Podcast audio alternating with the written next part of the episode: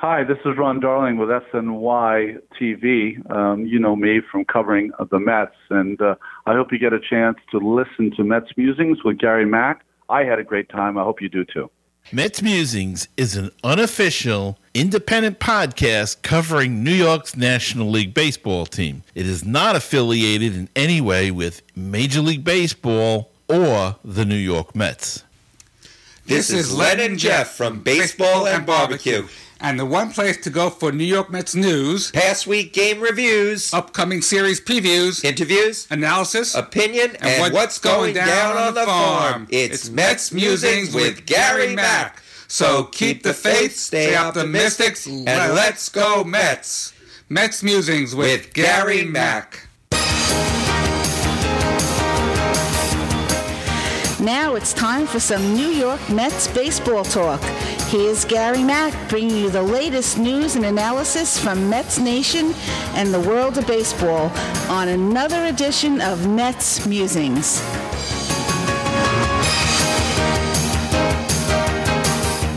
And hello and welcome to another edition of Mets Musings, episode number three sixty. How is everybody doing out there? Took a little hiatus for a couple of weeks, uh, but left you with some great shows, I think. Had some terrific guests. Ron Darling, go back in time, uh, a couple of weeks before that. Art Shamsky with his book, and, and got another great guest tonight.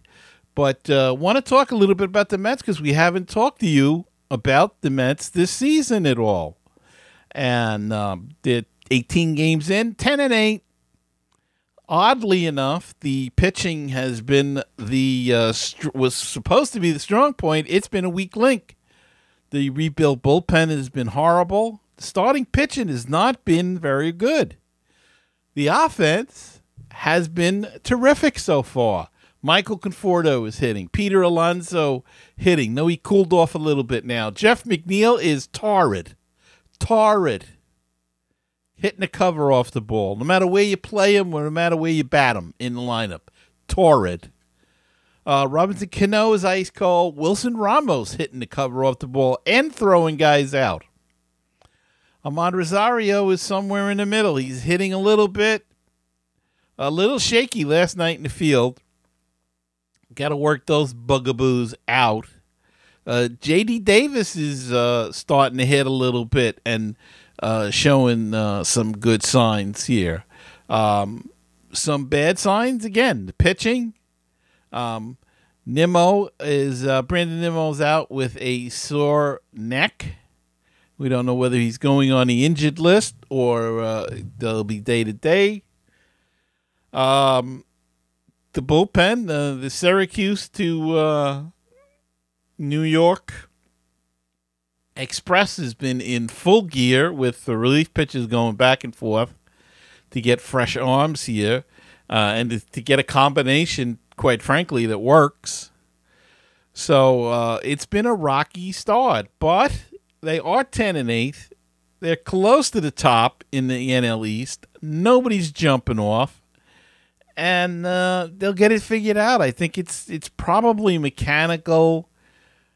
Jacob DeGrom was great in his first two starts. His last two starts, not so good. Must be a mechanical issue somewhere in there. Syndergaard's getting hit around a little bit. He's one and two, I think, on the season. Zach Wheeler looked much better today than he did his last couple of starts. Stephen Metz started off well, got hammered last night, didn't even get out of an inning. They couldn't even get an out. Uh, so his E R A skyrocketed. Um, but, you know, it's it's too early to panic. We're only eighteen games into the season. These things have a way of working themselves out. And if you remember last year, they got off to that tremendous start and then went down the toilet. So let's keep our heads above water. Let's stay at five hundred or or above, which they are right now. They're about five hundred in the division. Stay there, stay in that kind of way, and then when things start to work out and pan out, then the improvement will come, hopefully. Don't forget, we haven't seen Todd Frazier yet. We haven't seen Jed Lowrie yet. Um, and uh, these guys have been slated in to play big parts in this team, so They're, they haven't made an appearance yet, and uh, yet the offense has been very good, and the pitching has not been so good. So uh, we'll see. Don't panic. No, don't come off the ledge, Met fans. It's too early to worry about such things. All right, uh, let's get to my guest tonight, because he's a terrific guest, and, and I had a blast talking to him. And let's take a quick break and come back with uh, this week's special guest. Hey, baseball fans and book fans as well. This is Frank Nappi, author of the Legend of Mickey Tusler series, inviting all of you to learn more about my protagonist, Mickey Tusler, an incredible pitching prodigy who has autism. Follow Mickey's journey as he captures the hearts of fans everywhere with his blazing fastball and indomitable spirit. Please visit Amazon or w w w dot frank nappi dot com for more information. Hi, this is the world-famous Mister Brewtown of brewtown sports dot podomatic dot com. You know, you can find us on Facebook, Twitter, and Google plus. Uh, Brewtown Sports. You can also listen to the show at Stitcher dot com, TuneIn dot com, and iTunes dot com. And we've got the new one. It's called brewtown radio dot webley dot com. But the one that I'm most proud of being on is baseball podcast dot net. It is the home of great baseball talk shows. Check it out, my show, and all kinds of other programs all about Major League Baseball. So check it out. That's baseball podcast dot net, the home for great baseball talk shows.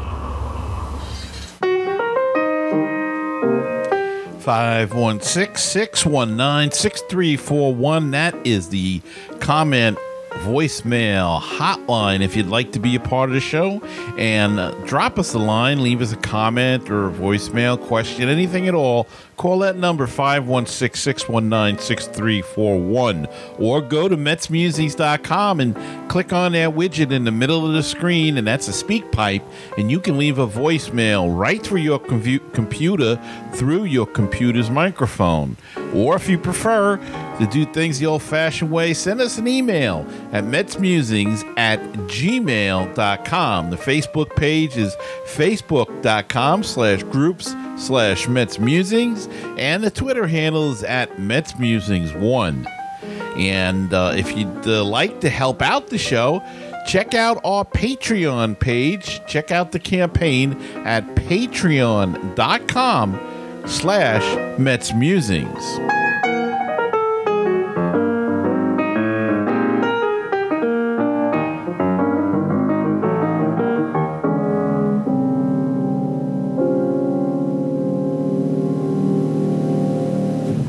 Uh, this is Skip Lockwood, and you're listening to Mets Musing.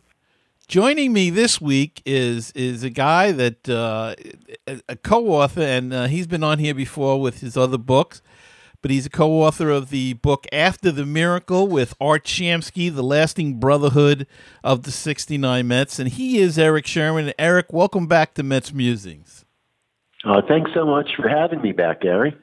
Uh, anytime, Eric. You know, um, we've we talked uh, at a book signing, and uh, this book is, I, I I think it's just terrific. I think it's this generation's Boys of Summer. Uh, it is uh, it is it is sad, but it's not a sad book. It it's uh, a book that's got some emotion, a lot of emotion in it. Um, it's, it's, it's, to me, it's about love. It's about, uh, brotherhood. It's about camaraderie. Um, it's just a fantastic book. Um, why don't you tell us a little bit about how it all came together and, and your involvement in it? Sure. Well, um, so I've, I've written, uh, this was my sixth book that I was a part of. And, um, and as you know, Gary, I've, I've written three other books that were Mets related. Mm-hmm. And so uh, a while back, uh, Jeff Perlman, uh, who, who wrote a book, uh, The Bad Guys Won, uh, he said to me, you know, Eric, you should do the ultimate nineteen sixty-nine Mets book. And I always had that in my mind, but I was thinking, you know, that's going to be really hard to do because there have been over forty books written about the sixty-nine Mets. Um, so I really needed an angle.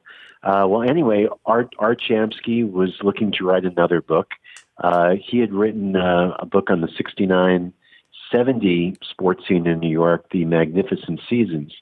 And uh, so we both had it in mind to do a sixty-nine Mets book, with this being the fiftieth anniversary of the championship. So we got together over lunch and we talked about it.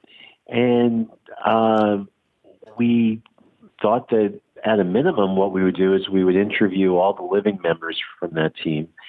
And he said to me, you know, if we see Tom Seaver, uh, we're probably going to have to go out there and see him, because interviewing him over the phone would be difficult um, for various reasons. But um, the main reason would be because of his complications from Lyme disease. Mm-hmm. And it would just be better. And so I thought, well, you know, if Tom Seaver can no longer travel because of his Lyme disease, you know, that means he won't be able to make it back for the fiftieth anniversary. Um, that's take, taking place the last weekend of June at Citi Field.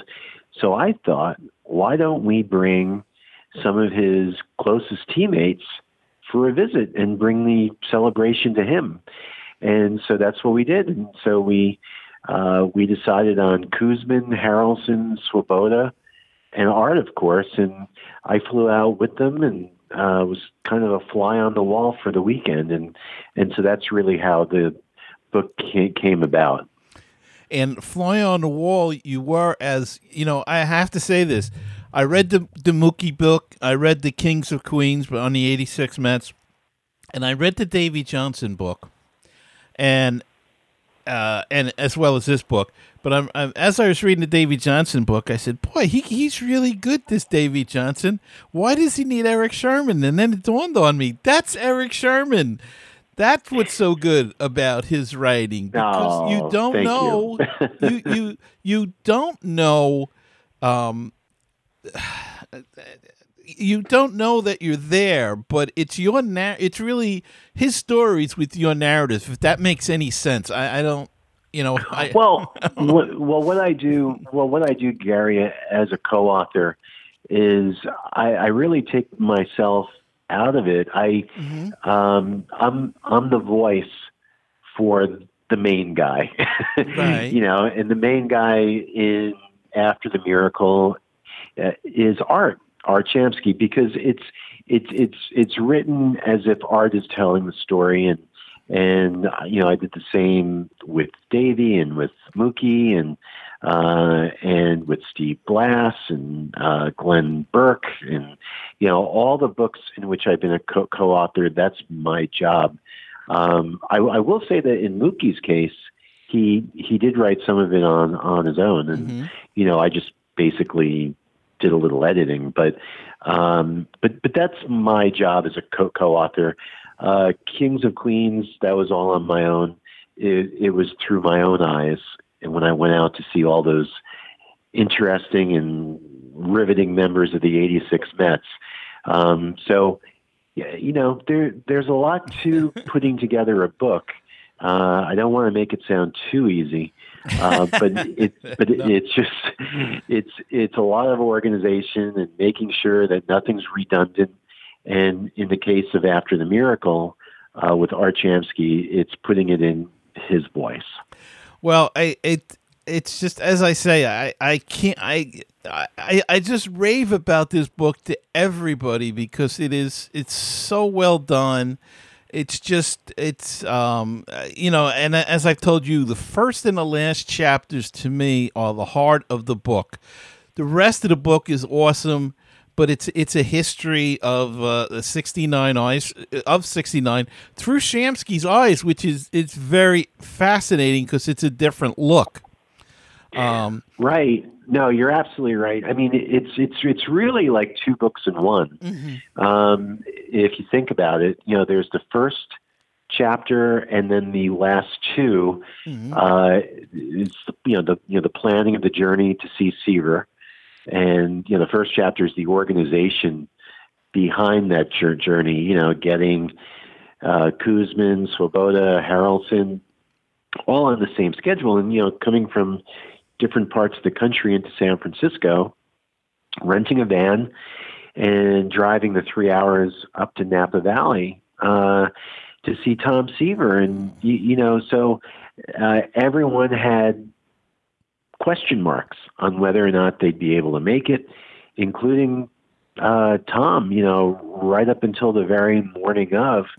We were unsure, even though we were all out there, if we would actually be able to see him, because, you know, he has good days and bad days mm-hmm. uh, with his Lyme, Lyme disease. So uh, we were very fortunate. So so that's kind of, you know, you know the bookends of the book uh, revolved around the trip to Calistoga, California to see Tom. But then the middle of the book, we interviewed pretty much all the living players from the team, except for one, to be honest. And, and then people that were related to the team, uh, like Whitey Herzog, who was the farm director, uh, Missus Gil Hodges, who's still with us, thankfully, and ninety-four years old, I, I believe. Yeah. And, and, and also, you know, the groundskeeper and the, and, you know, some of the media relations people. Uh, so we really covered everything, and, um, And he even got to Ed Charles before he passed. Um, so there's a lot of poignancy in the stories, uh, but we talked to as many people as we po- possibly could in those middle chapters to really bring that sixty-nine season to life. Well, it, it really is a different perspective uh, than than a lot of the books that, that have come out about that season. And I think that's what gives that the middle part. But um, The the emotional part is really, as you said, the first and the last two chapters, and, and the trip to see Tom Seaver. And that's really, to me at least, that was the heart and the soul of the book. I mean, you know, don't get me wrong, I enjoyed the whole book. It was great to relive sixty-nine again, uh, being a uh, a sixteen-year-old kid and reliving those memories and and. Not believing that it was fifty years ago. but, oh, crazy, uh, isn't it? But uh, the, um, the the first chapter and the last two chapters were really the ones that really hit me, uh, hit home. But uh, I enjoyed it immensely. Um, somebody asked me, and I they said, if you talk to Eric, ask him this question: Was okay, was Eddie Kranepool considered going on the trip at all? Oh, oh uh, did did we consider Ed? Yeah. Or did? Um, well, you know, as as you well know, um, Ed Ed's had all kinds of health issues, mm-hmm. um, so he had to stay close to home. Mm-hmm. You know, he it, it's it it's not that he can't travel, but um, you know, it, it, he's he's he's looking for a kidney replacement. Right. Um, and, and at that particular time, I mean, it's terrible. He had a couple of toes amputated. Yeah, yeah, yeah. Um, and you know, so with him, he really couldn't plan something like that, but it was certainly considered. I, I mean, he was certainly on the short list, but, but as Art has said many, many times when we've gone on our book tour, he could have picked any three guys besides us to go out there, and it would have been fine. Mm-hmm. That's how close that team was, you know? So, I mean, he could have really, I mean, he could have picked Rod Gasper to come along, and, and he would have, you know, fit right in, and they would have had the stories. And, you know, from the first to the twenty-fifth man on that team, they were just so tight, you know? And, mm-hmm. uh, and, uh, so yeah, Ed, Ed, I mean, if his health had been good, uh, I mean, that would have been fairly easy, because he could have flown out with Buddy Harrelson, Art, and myself, you know, mm-hmm. but, yeah, yeah. but, uh, but at that particular time, he really needed to stay close to home. You mentioned, uh, Buddy Harrelson, of course, uh, he went on this trip, and, uh, he has been diagnosed with Alzheimer's disease. And, uh, how was he during this trip? Uh, was it difficult traveling with him? Because at that, I think, I'm not sure that they had announced it at that point, but he was definitely uh, right. uh, uh, suffering, if that's the correct term, from the disease at that point. Um, what was the difficulty in, in uh, uh, going with him, if any? Oh, well, we had to keep an eye on him. Um, you know, his his ex-wife, who he's really, really close with, and she watches out for him, uh, drove him to the airport. Art and I, we were at curb, curbside, and, you know, he uh, he he has some long-term memory issues. Uh, no, I'm sorry, some, some short-term, rather. Mm-hmm. Um, similar to Tom, only in Buddy's case, uh, it's a little bit more progressed in that uh, I think he has issues, um, you know, getting the words out. Um, you know, so I think he actually will have a thought in his head, but it takes him a little bit of time to get, you know, to get it out and to communicate it. And that was the case then. Um, you know, and it's, it's progressed. Like it's, it's not getting any better. Um, but Buddy was fine on that trip. You know, I mean, he was on the quiet side, uh, but he remembered sixty-nine as well as anybody. And, uh, you know, we talked to him about it, and, you know, he just needed to take a little slow, you know, and he needed to get his rest. And, um, but he was fine, really. Uh, and he, I think he loved being out there, and, and, uh, I'm really, really glad that he made the trip, because I think it did him a lot, it did him a lot of good. And, and he and Tom were best friends. They were roommates on the road for right. eight years. They were both from California. And, uh, so getting Buddy to go out there was huge, you know, be, because of everyone, I think he, he's the closest to Tom. And of course, Swoboda was not sure whether he could go because his wife had had a, a, a major operation and was recovering from that. Yeah, yeah. So there was that, and uh, you know, Jerry Koosman, you know, he's he's doing great now, but you know, this is a guy that had a heart attack twenty years ago, you know, and so you know, he had to watch it and, and make sure that he could go, but. You're absolutely right. I mean, there were question marks all around, and um, but you know, we could have invited, uh, you know, Cleon Jones, Kenny Boswell, and uh, uh, um, Jerry Grody, you know, and and it, and it would have been the same, uh, you know. So uh, it was just such a tightly knit group, you know. So you're you're in this giant van with, yeah. with these guys, and you're driving uh, up the road. You're going to, to Tom Seaver's house, and you're not sure whether you're going to see him.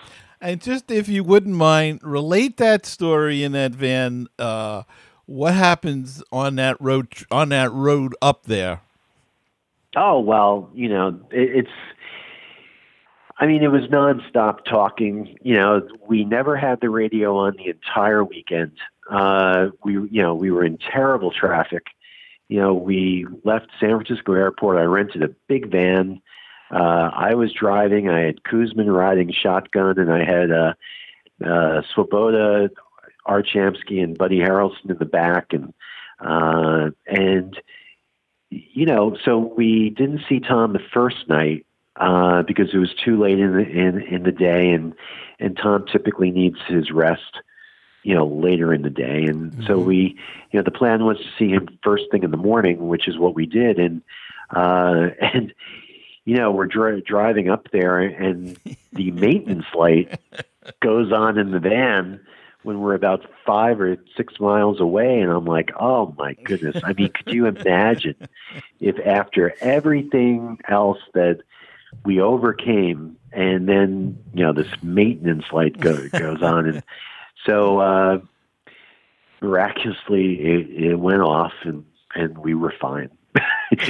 but, but, uh, but I think the other thing you were probably thinking of was how, uh, you know, Swoboda and Koosman are at opposite ends of the spectrum politically. Yeah, yeah. So there was a lot of, uh, banter back and forth, good natured, you know, but, uh, you know, Koosman referring to Rocky as the team's flower child, and, and you know, and Koosman, uh, uh, you know, we couldn't find a bar in this town, and, you know, and he called it a snowflake town, and you, you know, like those types of things, and, and that certainly added to the entertainment of the ride. And, right. uh, but yeah, it was a lot of fun. They're all great guys, and uh, you know, I think it was as if nothing had changed in fifty years. And once we arrived at our hotel, you know, we all kind of went over to Koosman's room, and he left the door open, and and uh, we were having uh,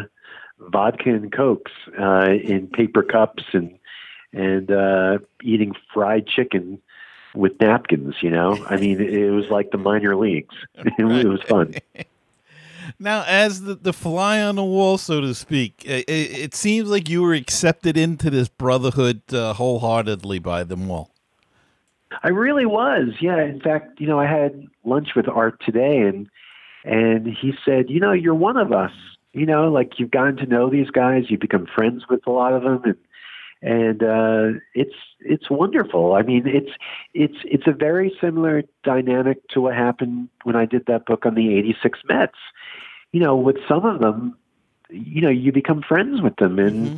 and it continues, and and they really respected the fact that you you know that you write an honest book about their teams, uh, you know, the good, bad, the ugly, everything, and they respect that. Like, they don't want some flowery book and where everything's so sweet, and you know, because that's not life.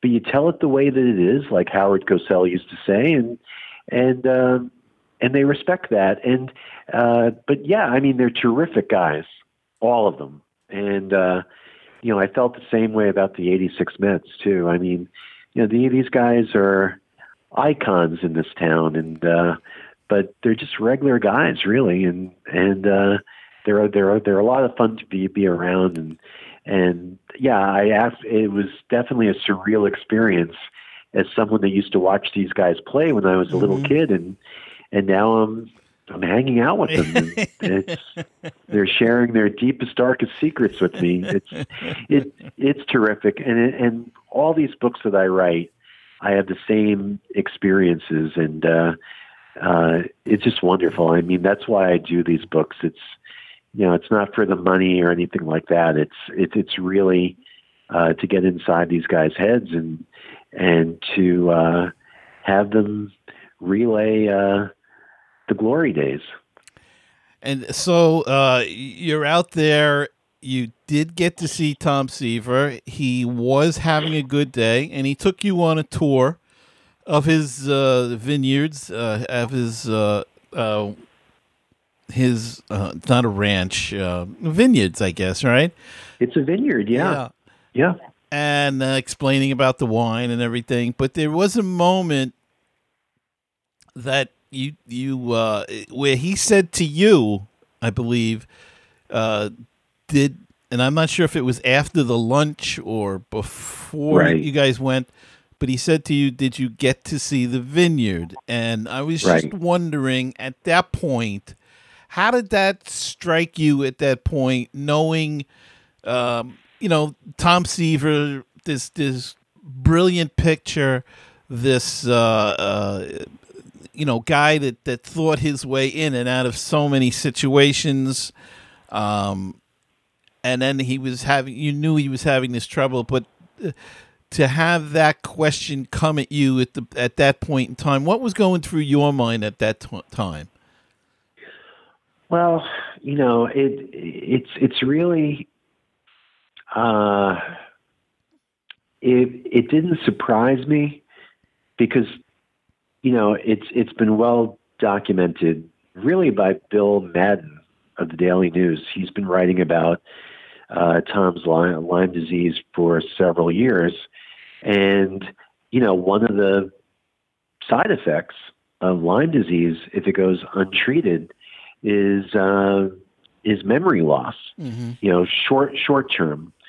And Tom is sharp as a tack when he talks about his playing days, but short-term memory, you know, uh, he, he remembered my name, which was terrific, you know, because he had just met me. Uh, but he asked me if I saw his vineyard, and, and I just thought, it was really poignant and powerful, mm-hmm. you know, that this disease, it's just so awful uh, that it's robbed this, this truly brilliant man, uh, not just baseball, but I mean, he's, he's a very intelligent guy, you know, that, that the infliction of the Lyme disease, uh, you know, had this effect on, on him. And, and, and I think for the whole weekend at that moment, I'm like, wow, you know, this is, this is terrible, you know? And, and, and so hopefully, you know, one of the things the book has done, uh, or will do, is bring more awareness to the seriousness of Lyme disease and why, you know, at the first sign of symptoms, to get checked out. And if, and, and if you live in certain parts of the country, you know, like Connecticut, which is where Seaver um, got his Lyme, Lyme disease originally many, many years ago, uh, that you're aware of it and, you know, you get checked out because it's, uh, it's, it's an unforgiving disease. And it, and it sounds like such an innocent disease. I mean, uh, uh, a tick bite, you know, who who would realize that it could lead to such uh, tragic circumstances, if you will? Yeah, right. It's just a tick bite, right? Yeah. And and it, it seems innocent enough. And but if if it goes untreated, it's serious. It's mm-hmm. really, really serious. And you know, there are other side effects to it too, you know, like pan- panic attacks, and, uh, and it can weaken you, and uh, it's terrible. Uh, so, you know, ho- again, hopefully, you know, such a high profile uh, individual like Tom, uh, it'll bring more awareness to it, and, and people will get themselves checked out. Mm-hmm. And uh, th- there's another story in the book, uh, um, dealing with this, and really, if if I remember, I I, I do apologize because I've been reading so many okay. books lately. um, yeah, but um, there is a passage where I, I believe it the travel issue with with uh, Tom Seaver is not so much the uh, the the physical travel; it's the what you just said, the panic attacks. Is is that am right. I remembering that correctly?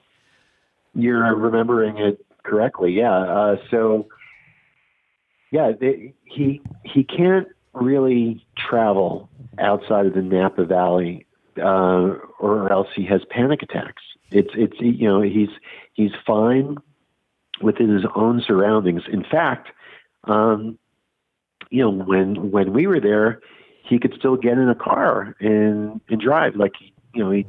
drove Art and one one of the other players into town, and, and he's fine. Mm-hmm. Um, but it's it's just the idea of like uh, you know getting on a plane now, and right. it's hard, and, and and that's been an unfortunate dynamic just just in the last three or four years. Um, so uh, yeah, so exactly. So that's why he can't return uh, to Citi Field Uh, for the big cel- celebration the last weekend of June. And what, what what a shame that is. We're really going to miss him that time. But um, um, any chance do you think that his wife will come to represent him? Or I don't think so. I mean, I mean, it's just rumor at this point. But I believe that maybe one of his daughters oh. or mm-hmm. both of his daughters might come.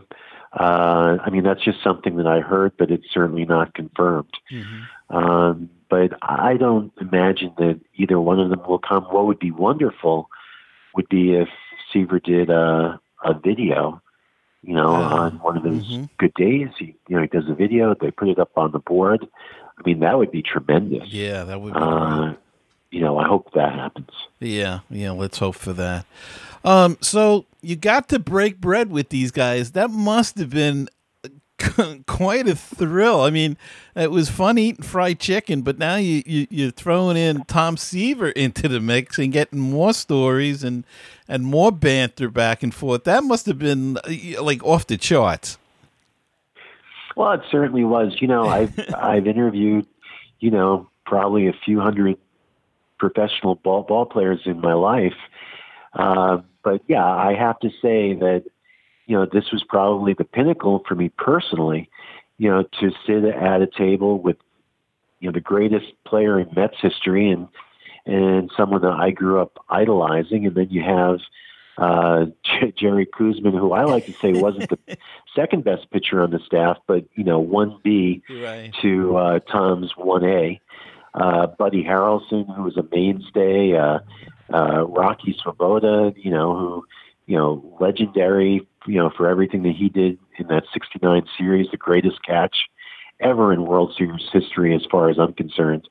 And Art Shamsky, of course, you know, who's a, a sixty-nine miracle Met, uh, who helped get them to the World Series with that tremendous N L C S that he had. And uh, so, yeah, it, it was certainly amazing for me. And, uh, and uh, you know, to be included within that brotherhood for that weekend was certainly very special and an experience that I could never possibly forget. And then uh, it's over, and uh, you, you're heading back, and you're saying your goodbyes at the uh, at the airport. How poignant was that moment for everybody? Uh, it, it, the description in the book it it's um, it, it's kind of a sad moment because it's almost like they know they're not going to see, or the chances of them seeing Tom Seaver again is slim to none, and, and it's not because he's on his deathbed or anything like that, but they're all getting older, and they're all having ailments, and so those chances are, are slim to none, and um, they know they'll see each other, but it's going to be further and further apart that they get to see and spend any time with one another. How poignant was that at the airport? Well, the airport certainly was, but, you know, it was Koosman saying goodbye to Swoboda, and Koosman, I mean, he's just a cut up, you know, he's, he's, you know, he, he's not like a, you know, like a mushy, mushy guy or anything like that. He's, he's John Wayne, and, and, and he's one of the funniest people you could ever meet in or out of baseball. And so that wasn't as poignant as after the lunch when we were in the parking lot okay. and Tom was there. Uh-huh. Uh, You know, we were out in that par- parking lot after lunch for almost an hour. Nobody wanted to say goodbye wow. because yeah. everyone realized that, you know, this was the last time that that group was going to get together again because they knew Tom couldn't travel. And, and really, I mean, you know, these guys are in their mid-seventies now. Mm-hmm. So, you know, getting them all back to visit Tom at his house, it's not happening. And they realized that. And because of that, you know, it was the longest of goodbyes. And uh, so that to me was one of the most poignant moments uh, of that weekend, if if not the most. Was there any, uh, did you run into any difficulties at any point in time when you were sitting down to write this and put all the material together where you just, uh, I, I don't know, you it, it, it just hit you emotionally or uh, was upsetting in, in some way? And, and that may not be the right choice of words, but, you know, did you ever have to stop and, and really, you know, just compose yourself a little bit? Well, um, sure. I, I mean, it's, it's a joyous book, but it's also a very sad book. It, you know, it's, it's about aging, which, which, you know, we all go through. Uh, and, I mean, these gentlemen are now in their mid to late seventies, and and it's a part of life. And but, yeah, sure. I mean, it's sad to see someone who, you know, like you remember these guys in their youth. Right. And they'll be forever, and they're forever young in your mind. And you remember the brilliance of Seaver and Koosman and the others, uh, but especially Seaver, you know, who's arguably one of the top ten pitchers in the history of the game. And, and then, you know, to realize that he has some major issues right now mm-hmm. and what he's go- going through. So writing about it, sure. You know, it, you know, you stop and you're like, geez, you know, this, you know, this new reality, it's really sad. And, And but then you have to remember how, how old these guys are. Right. Right. And and then you think to yourself, my God, you know, where did the years go? And then you start thinking about your own mortality yeah. a little bit. And, you know, you, you think, my God, how did how, how the heck did I become fifty-three? You know, and and how in the world was, you know, this happening four to five decades ago? So, you know, that, that goes through your mind, too, your own mortality. Uh, and I and we've done... You know, we've talked to a lot of fans on the book tour, and, you know, it's the same thing. It's like, boy, can you believe it's been so long? And, uh, yeah, it's uh, it's it's a tough pill to swallow. That's why, you, you know, you have to uh, treasure every day, because tomorrow's not promised, right? Yeah, and, and uh, it's so true, but uh, as you say, uh, the stories of greatness, and it really, uh, the memories, look, no, but we are all getting old, and there's nothing we can do about it. But we have these terrific memories, and, and this book just adds to those memories and helps recall them and, and sharpen them. And uh, it, it's just a fantastic book. Now, you've, you know, lately there's been some uh, publicity, if you will, about another book that's been out by Ron Darling. And yeah. uh, you're in a unique position here, if you wish to comment, because you've written a book about the sixty-nine Mets and the eighty-six Mets. And I have. I, I'm just curious to know, um, the it, to me, just as an outside observer, it doesn't seem like the eighty-six Mets, there's the same sort of camaraderie and uh, uh, love and attachment to one another as there was with the sixty-nine team. And I think a lot of that came about because of the respect for Gil Hodges and the love of Gil Hodges. And uh, not not that Davey Johnson was disliked, but it's just two different personalities. Um, oh, yeah. No, um, I, I mean, the right. I mean, the biggest difference, I think, were in the managers. You know, Gil, Gil Hodges was a Marine who fought in World War Two, and Davey, all, all, although he has uh, his, I mean, his family roots uh, were were military. In fact, he was a he was an Army brat. You know, mm-hmm. his childhood he lived all over, right. uh, not not just here, but also over in uh, in Germany. And, but um, you know, Gil ran a very tight ship. And the Miracle Mets were a really young team. And whereas Davey, he kind of treated them like men and said, look, you can you can stay out as long as you want, as long as you're ready to play the next day. Um, and that eighty-six Mets team was primed to win a world championship. Mm-hmm. I mean, they were they were stacked. Uh, whereas the sixty-nine Mets kind of came out of nowhere. Right. And that's why they call it, you know, the Miracle Mets. Mm-hmm. So the two teams couldn't be any more different. And and I, and I think where you were go, going with that question was, well, so what do I think happened with, you know, with, with, with Lenny Dykstra? Yeah. I mean, I've written about it in two of the books. Uh, I mean, it wasn't just Lenny that was, you know, yelling out and bench jockeying Oil Can Boyd that right. night. Keith, Keith Hernandez was doing it. Uh, Howard Johnson was doing it more than anybody. Um, now, what they were yelling, what Lenny was yelling, who knows? Mm-hmm. Um, I mean, I can just base it on what the others have said, and and I mean, it's hard to deny Ron, Ron Darling's version because you know he's always been such a you know respected stand-up guy and you know very well educated.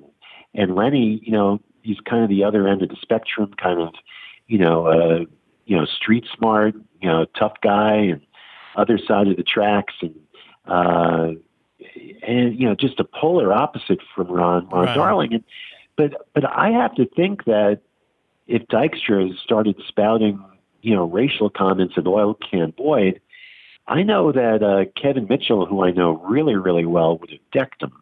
Uh, and Strawberry probably the same. Uh, so I have a hard time believing uh, what's in Ron, Ron's book, and uh, I have a hard time believing that it actually came from Ron Darling. Mm-hmm.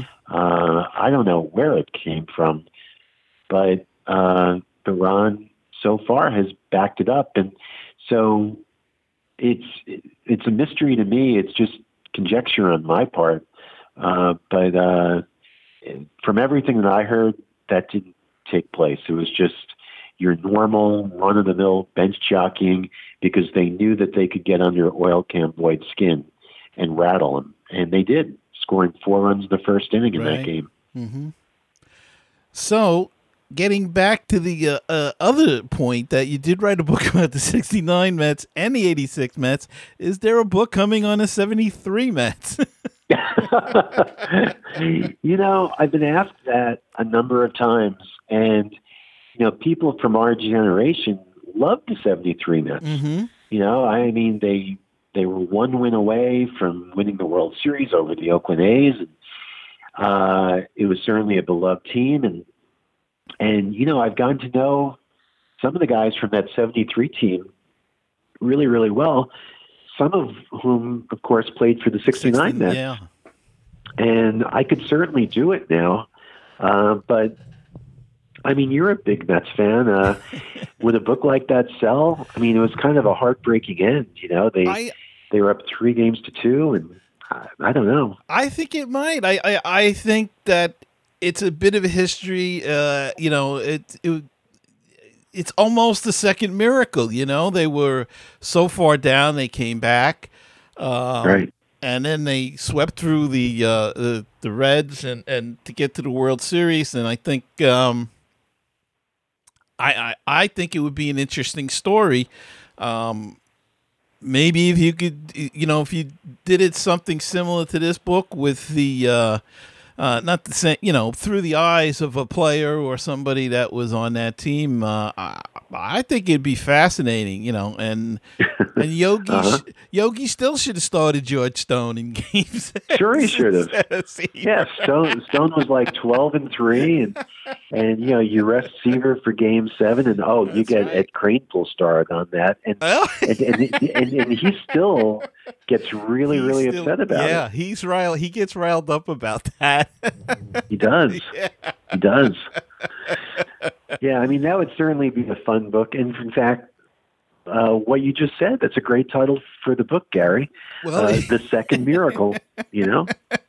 Yeah. I like that. Okay, so if you decide to, please keep that title in mind. I will. I'll put you in the acknowledgments.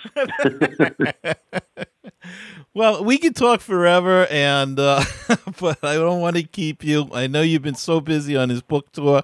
Um, where are you going to be uh, now? Has it slowed down a little bit? Because you guys were everywhere. I mean, every time I look on Facebook, you and Art Shamsky were in Jersey. You were out on Long Island. You were upstate. You were in Florida. You were all over the place. Uh, it, it, it, what what's going on now with the book tour?